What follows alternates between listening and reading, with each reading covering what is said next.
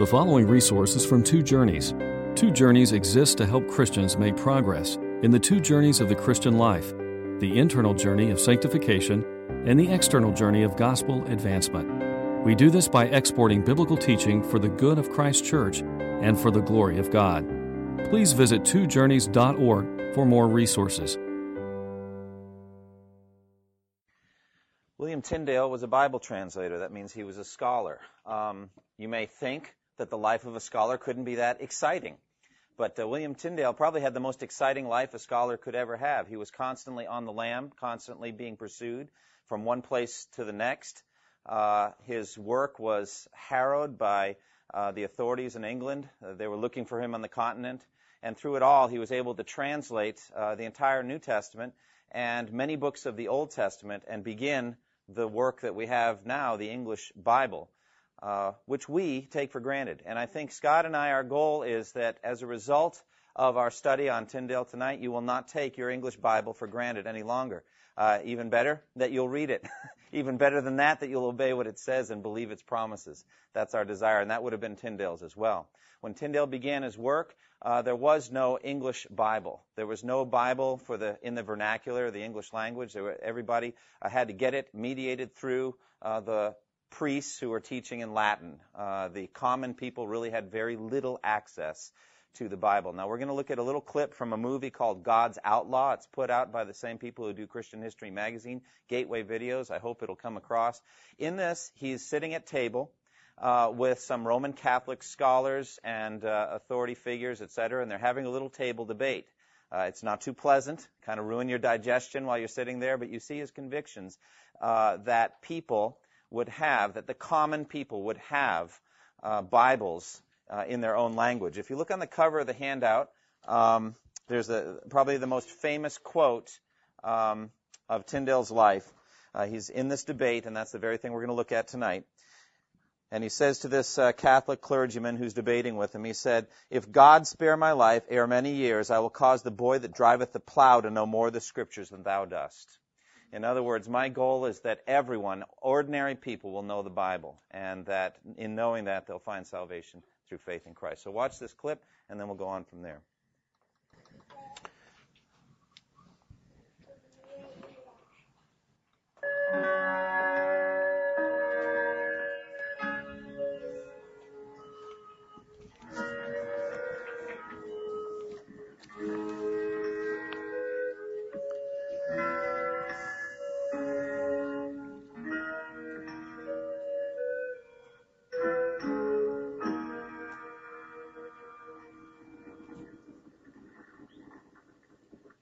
Pray to the saints. You make images of them. You light candles. These images can see and hear, perhaps they hunger also. If they hunger, why do you not make their bellies hollow and put food and drink inside? Just as ill becoming in one so young. His mind is full of invention. And profanity. Would you make a mockery of sacred images? No more would I than did the prophet Isaiah.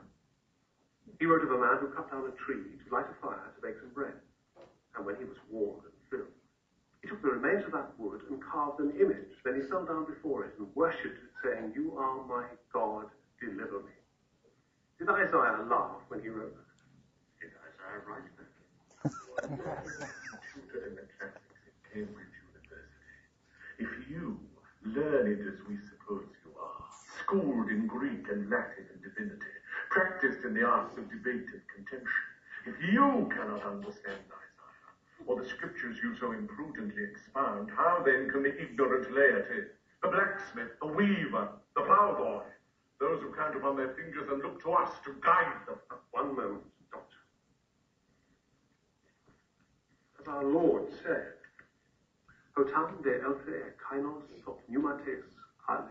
Ah, spare us, spare us. I acknowledge your learning. Must you parade it before us?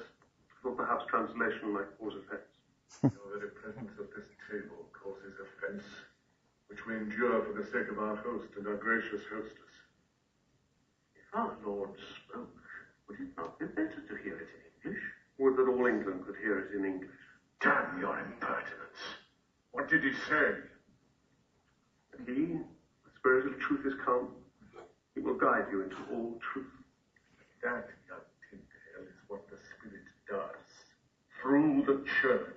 But the church has so many persuasions. One man follows Duns Scotus, another Thomas Aquinas, another Bonaventure.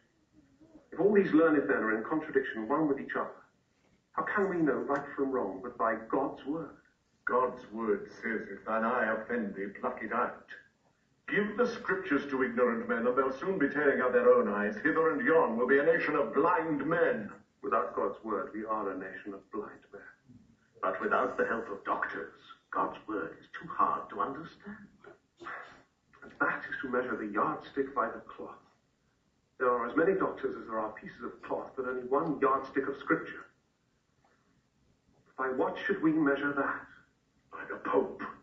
The Pope whom God has set on earth in direct succession from the Apostle Peter. The Pope through whom God administers truth and justice. The Pope! The Pope! What if the Pope is at variance with God's laws? It were better to do without God's laws than the Pope's. Well, young sir, what do you say to that? I defy the Pope and all his laws. If God spares my life, I will see to it that a ploughboy shall know more of the scriptures than you do.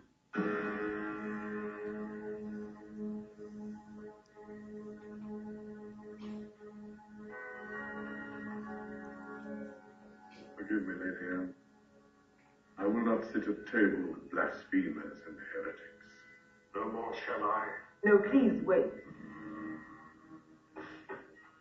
I will not spoil the meal. I shall go to my room. You will stay where you are. I will conduct you to my door. Your hospitality is renowned. Your table unsurpassed, and we thank you for your kindness. Take heed, young man. Are fires on earth, and there are fires in hell. Take care that the one is not needful to spare you the other.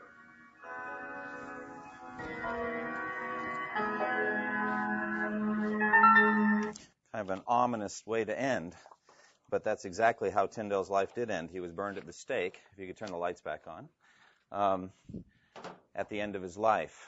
Uh, burned for heresy, and the heresy was the translation of the scriptures into the vernacular, the translation of the scripture into the English language. Take your uh, uh, handouts, if you would, and let's look at the introduction. William Tyndale was an English Bible translator. He was a humanist and a Protestant martyr. Prevented by ecclesiastical authority, especially by King Henry VIII, from publishing an English version of the Bible, he fled to Cologne in Germany and began printing the New Testament from there, 1525, completing it in Worms. He also worked on the translation of the Old Testament into English from 1530 until his life was ended at 1536. He was captured and burned at the stake. His translation later became the basis of the King James Version of the Bible. And so those of you that have read the King James, you've read William Tyndale's work. Uh, not entirely, but probably 85 to 90 percent of the New Testament is Tyndale's work. And uh, that is the influence that this man had. Let's talk about his significance right from the start. Before uh, Tyndale, there was no translation of the Bible into English that was available in his own day. Now, a century and a half before him, uh, Wycliffe and his Lollards had gone around and they were preaching and they were translating the Bible into English. And so it was available, but it was old and it was illegal. And so therefore nobody had it. It was very rare, very difficult to get to. Uh, so there was a precedent for it, and Wycliffe was called by some the morning star of the Reformation. He already was teaching some of the same things that Luther would later teach. He desired to preach justification by faith alone. He was evangelical, and he got the translation of the Bible into people's hands. He died before they could kill him, and so they dug up his bones and burned them, you know, 60 years after he was dead, if you can believe that. Uh, so opposed to uh, the translation of the Bible was the Roman Catholic Church at the time. 1450, uh, Gutenberg uh, developed the movable type printing press, and that just uh, laid the groundwork really for the Reformation. Uh, it enabled translations like Tyndale's to be mass produced and disseminated among the people, and certainly enabled Luther's teachings to be disseminated widely. So to some degree, Gutenberg invented the press so that Luther could come along and reform the church, and that's about how it was uh, once Luther began teaching and the leaflets and the and the books began flying, it was uh, it was the press, the printing press, that took the ideas of the Reformation and spread them all around. Erasmus, just before Luther came along, he was a humanist scholar, And uh, he set the scholarly stage for the Reformation. Some uh, said that uh, Erasmus laid the egg that Luther hatched. Uh, it's not entirely true to some degree, but here was Erasmus. He was a scholar and a humanist. By humanist, we just mean somebody who was a scholar. He was a post-Renaissance uh, learner of letters, able to translate from Greek and Latin, etc. Erasmus was, as was Tyndale. Uh, so Erasmus was a humanist scholar. Uh, Tyndale translated his uh, Enchiridion, the, the Christian soldier's handbook, into, into English, and so he read Erasmus's writings. Erasmus is an interesting guy. Uh, Luther said he was as slippery as an eel, only Christ can catch him. So I think that's a very interesting thing. You're not really sure whether Erasmus really was uh, a believer in Christ the way we would understand as an evangelical, whether he really uh, accepted the Reformation teachings. In the end, he opposed Luther and debated him. But what he did do is, in his Enchiridion, in his handbook, he said that all Christian life and practice and doctrine should be measured against the New Testament, should be measured against the Scripture. He taught that. And uh, Tyndale believed that. Uh, he thought, well, then we need to get the Scriptures into the hands of the people so that they're able to do that. Uh, Tyndale came to see that most of the religious problems in dispute of his day were, th- were in dispute because of the ignorance that people had of the scriptures. It was kind of humorous. I don't know if you caught it when he's talking to these two ecclesiastical leaders and he's talking about Isaiah who's spoofing idol worship, how a guy takes a log and cuts it in half, and half of it he uses to uh, to make a fire over which he, he bakes bread, and the other half he makes an idol and bows down and worships it and says, "Save me, you're my God." And then one of them says to the other, "Did Isaiah say that?" Well, yes, he did. Uh, it's right there in Isaiah 43. And so, yeah, he did, but the prelate didn't know it. Didn't know the scripture. And notice how the attitude was that the Pope's word took precedent even over the scripture. And it's interesting how he stood up and said, I'm not going to sit at table with blasphemers when he's the one that spoke the blasphemy. I would rather that we have the Pope's word and the Pope's laws than God's if it came down to that. Now that's blasphemy to me. And that was blasphemy to Tyndale, and that's why he spoke so strongly in response. But uh, at any rate, Erasmus made the Greek New Testament available. He was able to get manuscripts because the uh, Ottoman Empire had spread out and the Muslims had, had conquered uh, Byzantine, and they had released all these Greek manuscripts. Uh, they they they flowed uh, west for safekeeping, and uh, Erasmus uh, arranged them and, and published the Greek Testament. And all of a sudden, they found that the Latin Bibles that they'd been using were not really accurately translated on some key issues. And uh, really, out of that learning came the Reformation, both for Luther and Zwingli and Zurich, and uh, also Tyndale. And so that set the stage uh, for the Reformation. Now, Erasmus said this interesting thing, and you'll hear some echoes of the quote that you heard on the on the video. Erasmus said this in the in the preface to the Greek New Testament.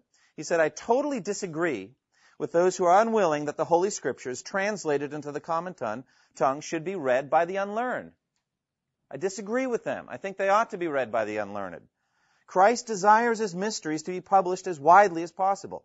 I could wish that even all women should read the gospel in St. Paul's epistles. For us, that's a little striking, the word even, but back then, women generally were not scholars. They were not being trained in seminaries. Erasmus said, I wish everyone would read them. That's what he's saying. I, I would that they were translated into all the languages of all Christian people, that they might be read and known not merely by the Scots and Irish, but even by Turks and Saracens. Those are Muslims.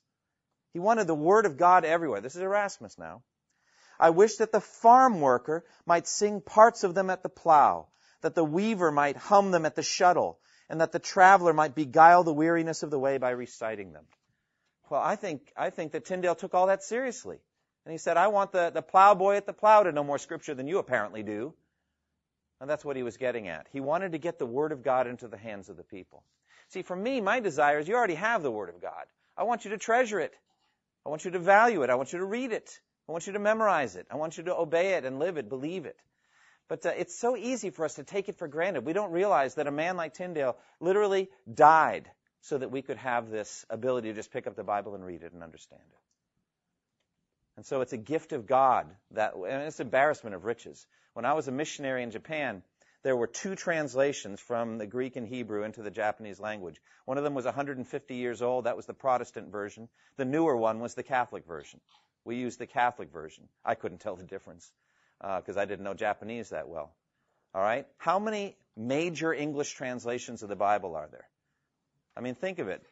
Some of you may use the KJV still. That's Tyndale's work in the New Testament at least. Some of you may use the New American Standard Bible. Some of you the ESV, some the RSV, some the NIV.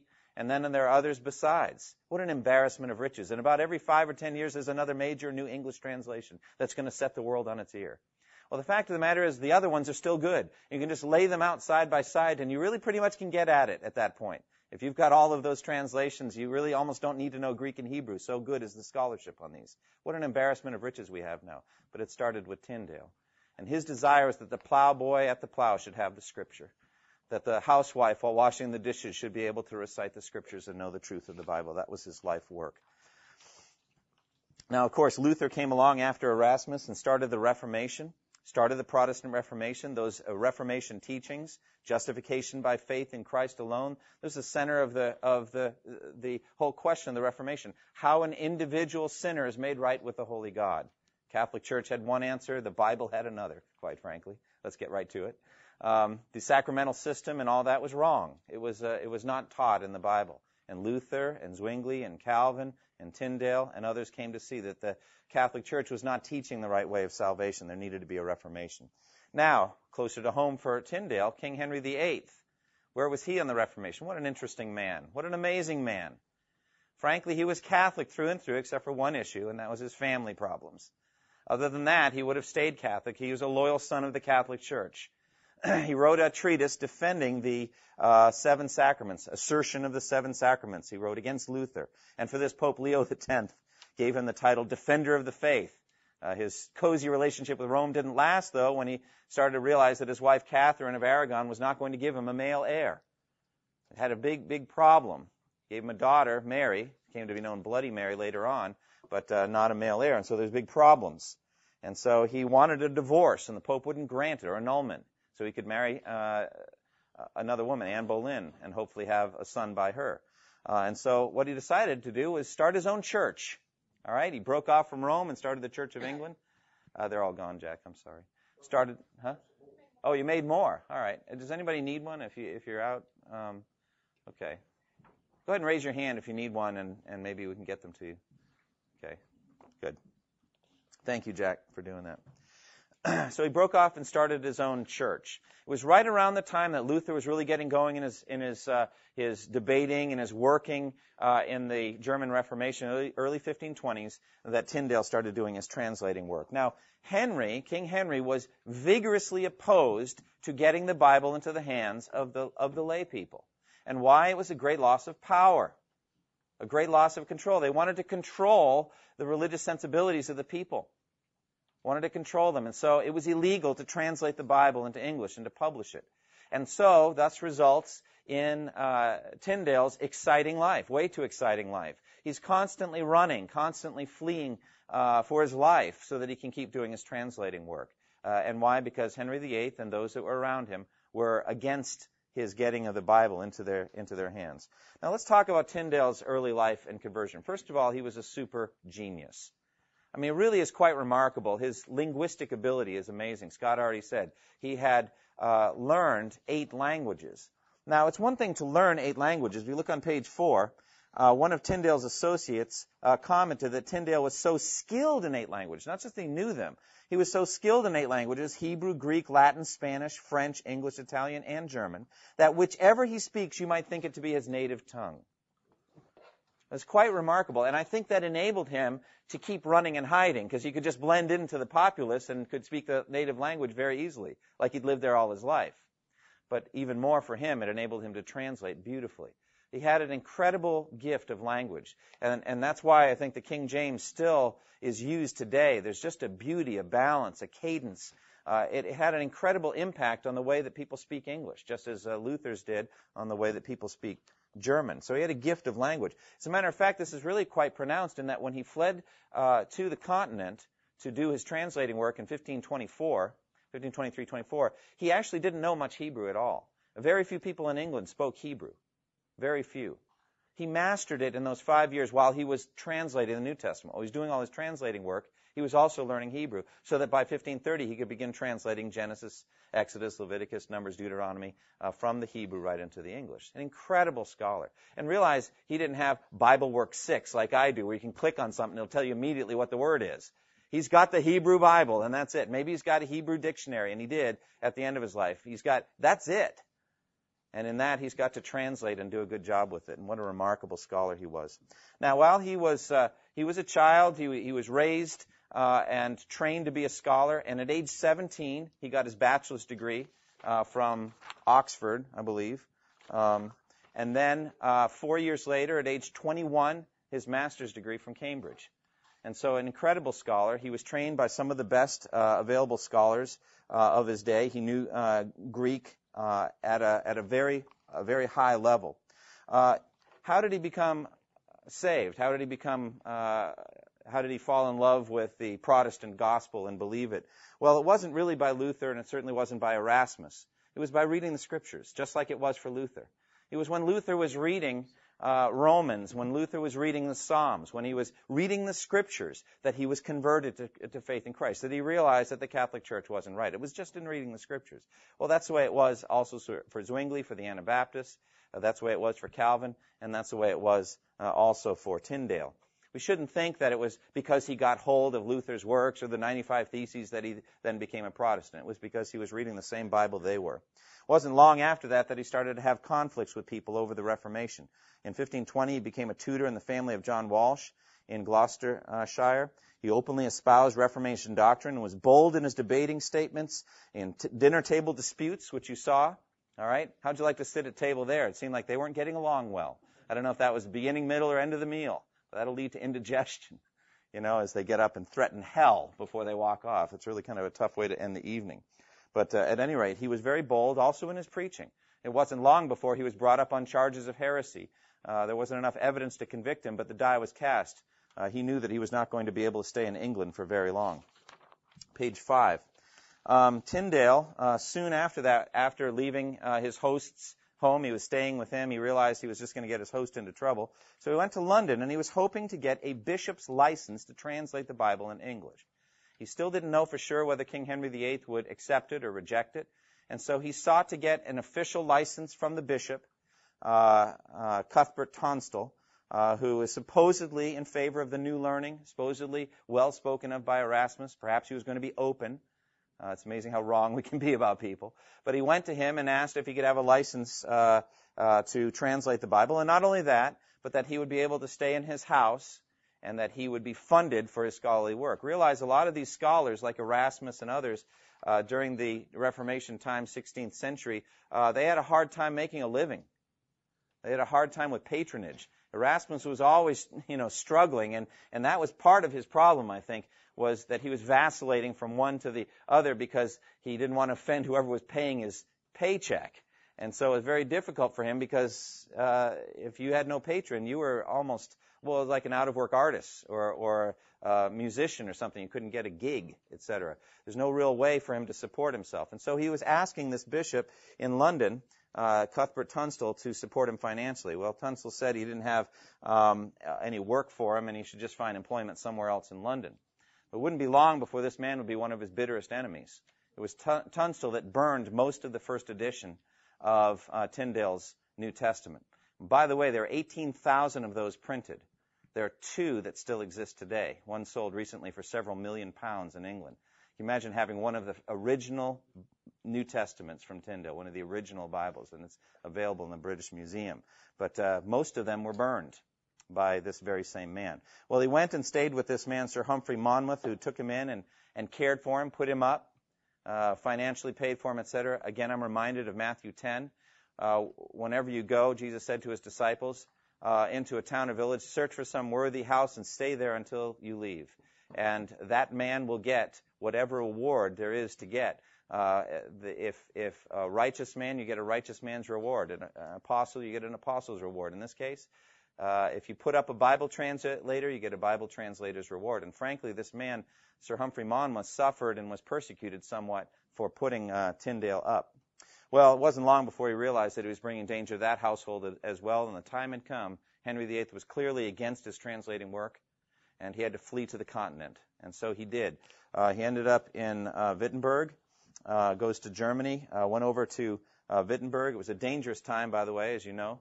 If you have a disagreement with those that are in religious authority, you'll probably pay for it with your life.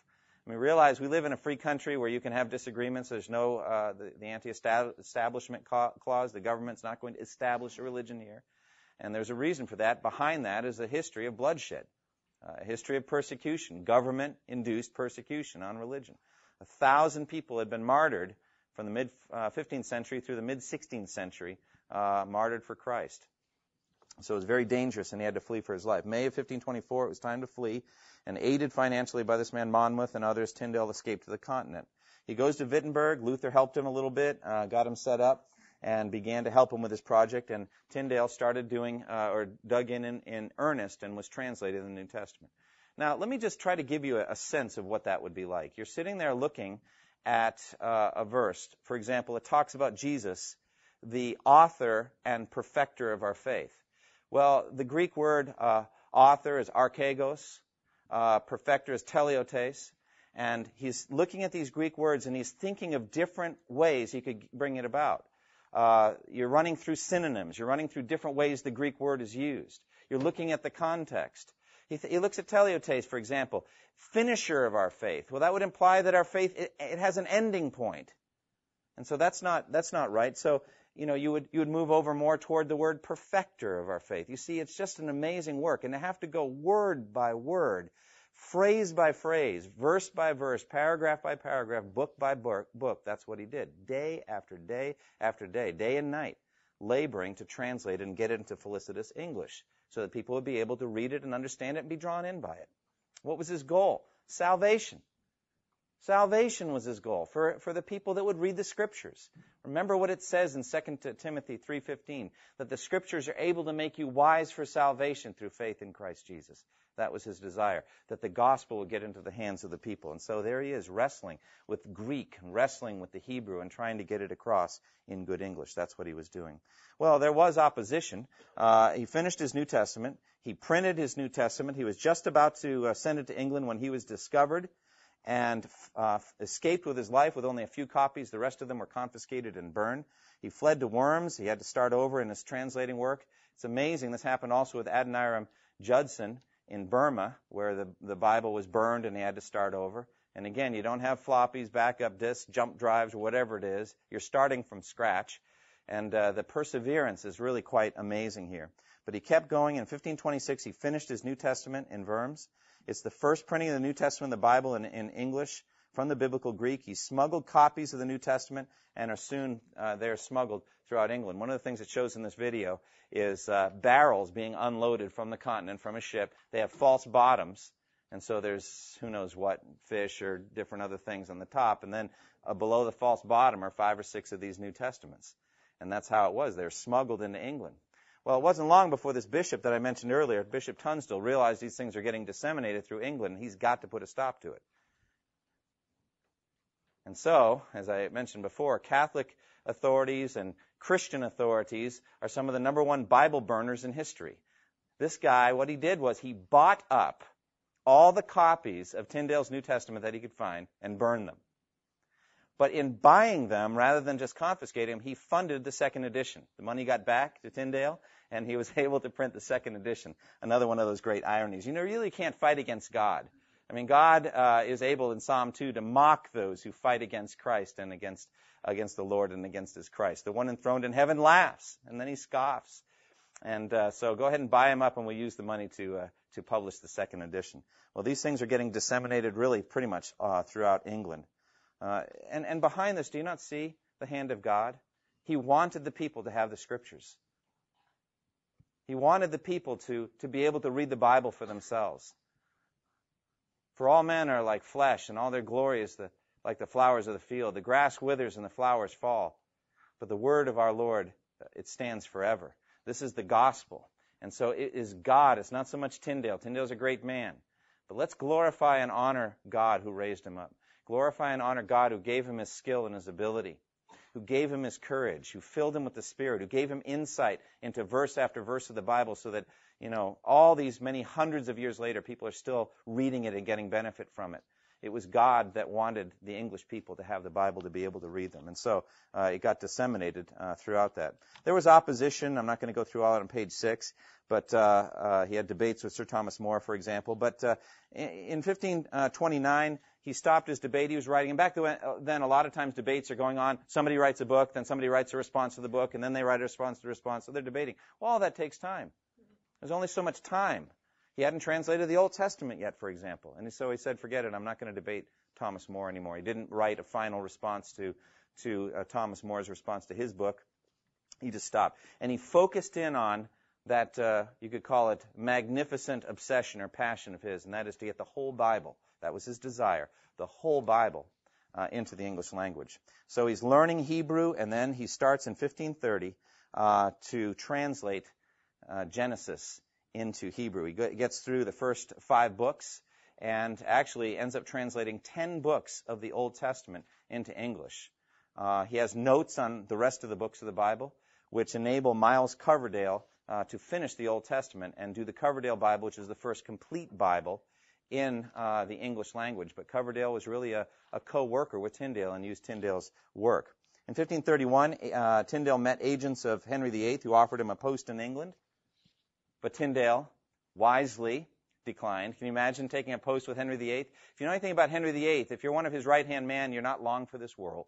It's probably going to be within a year, and you're going to get arrested and executed for treason. Uh, that's kind of the way. It's even worse to be his wife. You know, two of them were executed.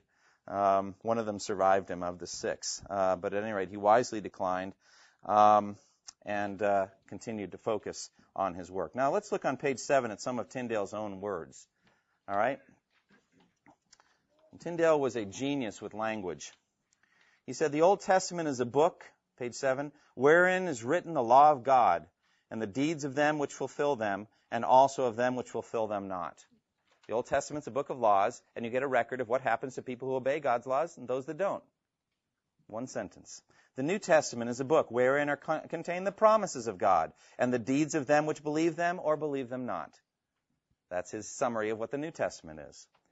The evangelion, that which we call the gospel, is a Greek word, and signifieth good, merry, glad, and joyful tidings, that maketh a man's heart glad, and maketh him sing, dance, and leap for joy. As when David had killed Goliath the giant, came glad tidings unto the Jews, that their fearful and cruel enemy was slain, and that they were delivered out of all danger, for gladness whereof they sung, danced, and were, were joyful. In like manner is the evangelion of God, which we call the gospel, and the New Testament. Joyful tidings, and as some say, a good hearing published by the apostles throughout all the world, of Christ, the right David, how that he hath fought with sin, with death, and the devil, and hath overcome them. Whereby all men that were in bondage to sin, wounded with death, overcome of the devil, are, without their own merits or deservings, loosed, justified, restored to life, and saved, brought to liberty, and reconciled unto the favor of God, and set at one with him again which tidings as many believe, laud, praise, and thank God, are glad, sing, and dance for joy. Isn't that beautiful? I mean, just a gift for language, just like similar to Bunyan, uh, an ability to just put put all that together. Uh, the image of David fighting Goliath, and then Jesus, the, the greater David, fighting the, the greater Goliath of, of the devil and sin and death. Uh, that's Tyndale in his own words. Or how about his preface to the translation of Romans, bottom of page seven? talking about Romans. For as much as this apostle is the principal and most excellent part of the New Testament and the most pure evangelion, that is to say, glad tidings, and that we call gospel, and also is a light and a way into the whole scripture, I think it meet or suitable that every Christian man not only know it by rote and without the book. What does that mean? Memorize it. That's right. I urge you to memorize Romans. Go ahead. I mean, you could use the King James Version and know that you're memorizing Tyndale if you'd like to. Uh, or you can do one of the more modern translations, but it's just incredible. They should know it by rote and without the book, but also exercise himself therein evermore continually, as with the daily bread of the soul. No man verily can read it too oft, or study it too well, or preach too many sermons on it. Now listen well, okay? Can't be done. just trying to encourage you, alright? Or study it too well For the more it is studied, the easier it is. The more it is chewed, the pleasanter it is. And the more groundly it is searched, the preciouser things are found in it. So great treasure of spiritual things lieth hid therein. I will therefore bestow my labor and diligence through this little preface or prologue to prepare a way thereunto, so far forth as God gives me grace, that it may be the better understood of every man.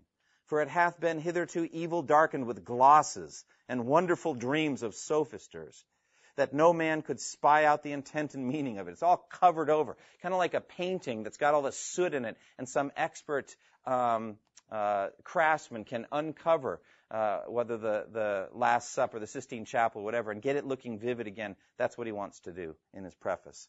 That no man could spy out the intent and meaning of it, which nevertheless of itself is a bright light and sufficient to give light unto all the Scripture. Talking about the book of Romans. He says, My desire as a teacher of the word is to make it clear, to scrape away all the accretions that are on top of it that, that forbid you from truly understanding it. Again, his gift of language.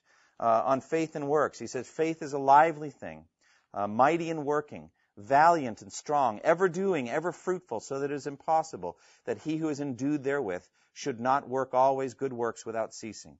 In other words, faith is so lively and active, you're going to be working good works. So he's wrestling with the question of the relationship between faith and works. Now, at the bottom of page 8 is a letter that Tyndale wrote, one of the last he wrote, a letter from prison. And I think it's so, it's so poignant to see the way he thinks. What are his priorities? And what was the nature of his suffering as he was waiting in prison? Uh, he was sent uh, to prison for translating the Bible into English, a crime punishable by death while in a freezing prison cell in Vilvoorde in the Netherlands, wrote to the official making some request to ease his suffering. This is what he wrote. I believe, right worshipful, that you are not ignorant of what has been determined concerning me. Therefore I entreat your lordship, and that by the Lord Jesus, that if I am to remain here during the winter, you will request the procurer to be kind enough to send me from my goods. By the way, he's not asking for anything, he's just asking for his own stuff that he would send me from my goods, which he has in his possession, a warmer cap, for I suffer extremely from cold in the head, which is considerably increased in the cell. A warmer coat also, for that which I have is very thin. Also a piece of cloth to patch my leggings. My overcoat has been worn out. My shirts are also worn out. He has a woolen shirt of mine. He has a woolen shirt of mine. If he will be kind enough to send it. I also have with him leggings of thicker cloth for the putting on above. He also has warmer caps for wearing at night. I wish also his permission to have a candle in the evening, for it is wearisome to sit alone in the dark. Now listen. But above all, I entreat and beseech your clemency to be urgent with the pro- procurer that he may kindly permit me to have my Hebrew Bible, Hebrew grammar, and Hebrew dictionary that I may spend my time with that study. Now, what's most amazing about this whole thing are the, is the, are the words, above all. In other words, if you can only send me one of the two, either the clothes and all the warm stuff, or my Hebrew Bible, Hebrew grammar, and Hebrew dictionary, please send the latter so I can keep doing my work. You see, I've only translated 10 books of the Old Testament. I'd really like to finish my work. Even if I'm shivering all day and all night, I want to finish that work. Do you see his heart? Do you see his passion? Reminds me some of the Apostle Paul, who writing from prison to Timothy, his dear friend, says in 2 Timothy 4:13, "When you come, bring the cloak that I left with Carpus at Troas, and my scrolls, especially the parchments." Do you see the similarity?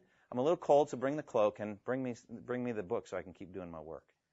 That's the way it was with him. Now, how did Tyndale die? Well, he was betrayed by somebody who pretended to be his friend but was really an agent of the king, Henry Phillips. Uh, he was cast into the prison, as we mentioned. That same year, Miles Coverdale, relying heavily on Tyndale's earlier drafts, finished the rest of the Old Testament. Meanwhile, Tyndale faced his own death for crimes against the church. And what were these crimes? Well, first, he maintains that faith alone justifies. That's a crime. Second, he maintains that to believe in the forgiveness of sins and to embrace the mercy offered in the gospel is enough for salvation. Thirdly, he avers that human traditions cannot bind the conscience except where their neglect might occasion scandal. Does that sound like Romans 14? Should.